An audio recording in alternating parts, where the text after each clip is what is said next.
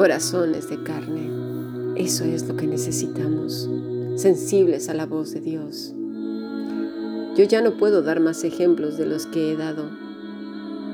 Se ha hablado ya de la vida encerrada, monástica, ¿verdad?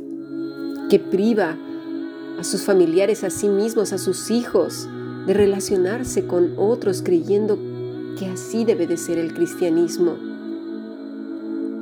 Nada los debe de influenciar, nada. Por favor, eso es religiosidad.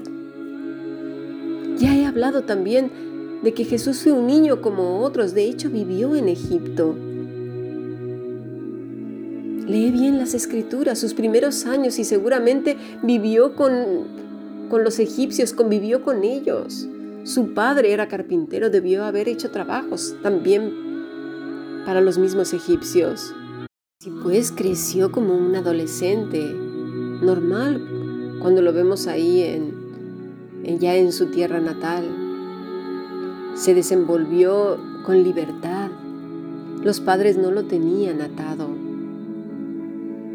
Vivía sujeto a ellos, pero no estuvo aislado del mundo, no se le conoció como un niño rarito. No, no se enseñó eso. La escritura no nos habla nunca de esas cosas. También hemos hablado de la música. Tampoco Jesús nos dijo que escucháramos tal o cual estilo musical.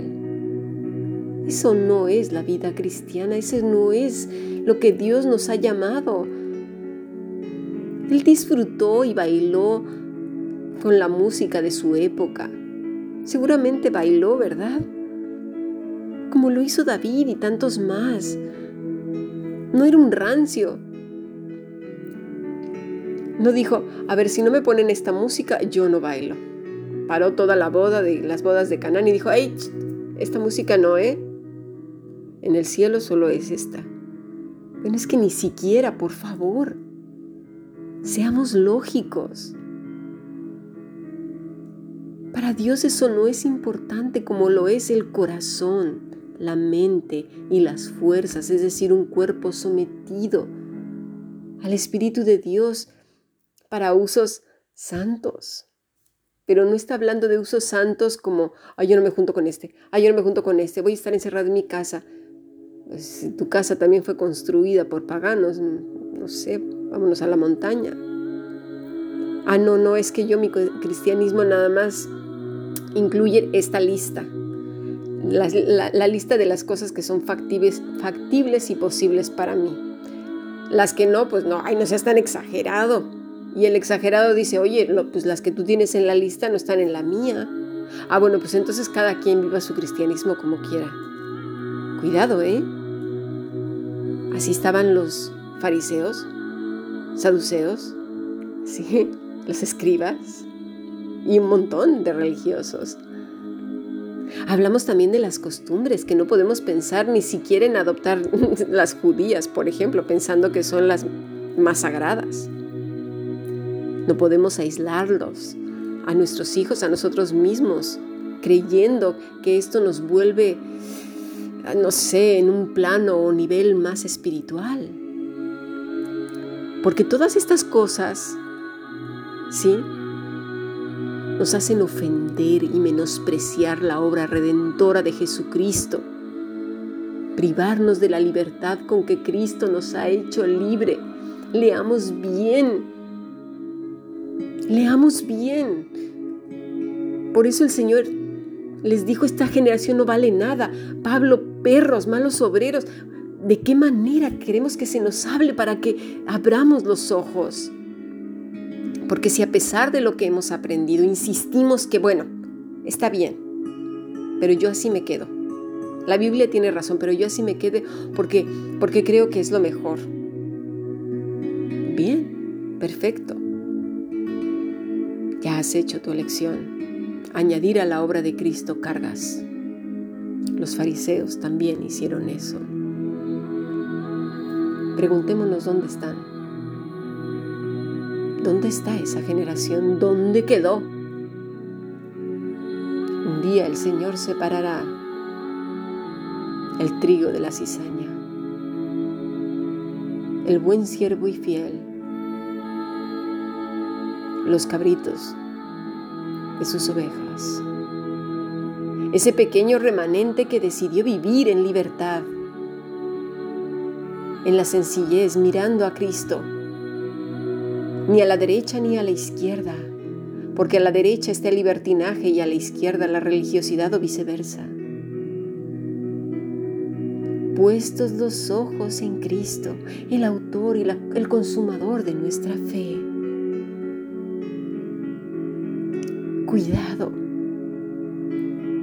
dice Lucas 11:37. Luego que hubo hablado, le rogó un fariseo que comiese con él y entrando Jesús en la casa, se sentó a la mesa. El fariseo, cuando lo vio, se extrañó de que no se hubiese lavado las manos antes de comer, pero no por higiene, ya lo hemos dicho, para purificarse, no vaya a ser, venía del mundo, venía de allá afuera. Pero el Señor le dijo, Ahora bien, vosotros los fariseos limpiáis, limpiáis, lo de afuera del vaso y lo del plato, pero por dentro estáis llenos de rapacidad y de maldad, cargas y cargas, necios. ¿El que hizo lo de fuera no hizo también lo de adentro? Ay, no, yo solamente oigo esto, yo solamente como aquello, yo solamente hago esto, yo no voy aquí, yo no voy acá, yo aquí, yo acá, yo acá y acullá. Mas hay de vosotros fariseos que diezmáis la menta y, la ruda y toda la hortaliza y pensáis y pasáis por alto la justicia, el amor de Dios. Eso será necesario sin dejar de hacer aquello. Hay de vosotros, fariseos, que amáis las primeras sillas en las sinagogas y las salutaciones en las plazas. Hay de vosotros, escribas y fariseos hipócritas, que sois como sepulcros que no ven, y los hombres que andan encima no lo saben. Respondiendo uno de los intérpretes de la ley, le dijo, Maestro, cuando dices esto, también nos afrentas a nosotros. Y él le dijo, ay de vosotros también, intérpretes de la ley, porque cargáis a los hombres con cargas que no pueden llevar, pero vosotros ni aun con un dedo las tocáis. Yo no hago esto, yo no hago aquello, yo solo he visto esto, yo solo he visto aquello, yo solo veo esto, yo no veo aquello, yo solo tomo esto, yo no tomo, ay, ¿por qué tú tomas? ¿Por qué tú haces? ¿Por qué tú comes? ¿Por qué tú vas al cine? ¿Por qué no ves la tele? ¿Por qué si haces esto? ¿Por qué si haces aquello? ¿Por qué si oyes a Bach? ¿Por qué si oyes la música esta? ¿Por qué yo solo cristiana? ¿Por qué yo solo esto? ¿Por qué yo solo judía? En fin, una serie de cosas. Ay de vosotros que edificáis los sepulcros de los profetas a quienes mataron vuestros padres, de modo que sois testigos y consentidores de los hechos de vuestros padres, porque a la verdad ellos los mataron y vosotros edificáis sus sepulcros. Por eso la sabiduría de Dios también les digo, les enviaré profetas y apóstoles, y de ellos aún matarán y a otros perseguirán, para que se demande de esta generación la sangre de todos los profetas que se ha derramado desde la fundación del mundo hay de vosotros, intérpretes de la ley, porque habéis quitado la llave de la ciencia, vosotros mismos no entrasteis, y a los que entraban se lo impedisteis, diciéndoles él estas cosas. Los escribas y los fariseos comenzaron a estrecharle en gran manera y a provocarle a que hablase de muchas cosas, acechándole y procurando cazar alguna palabra de su boca para acusarle. Estos no fueron de los que se gozaron. Estos no fueron de los que entraron a la casa del Señor y se gozaron con las buenas nuevas. Porque sus obras, porque sus obras eran malas. No entraron en el gozo del Señor. Todos aquellos que hoy son confrontados con su religiosidad serán de esos que apedreen, que maten, los mensajeros del Señor,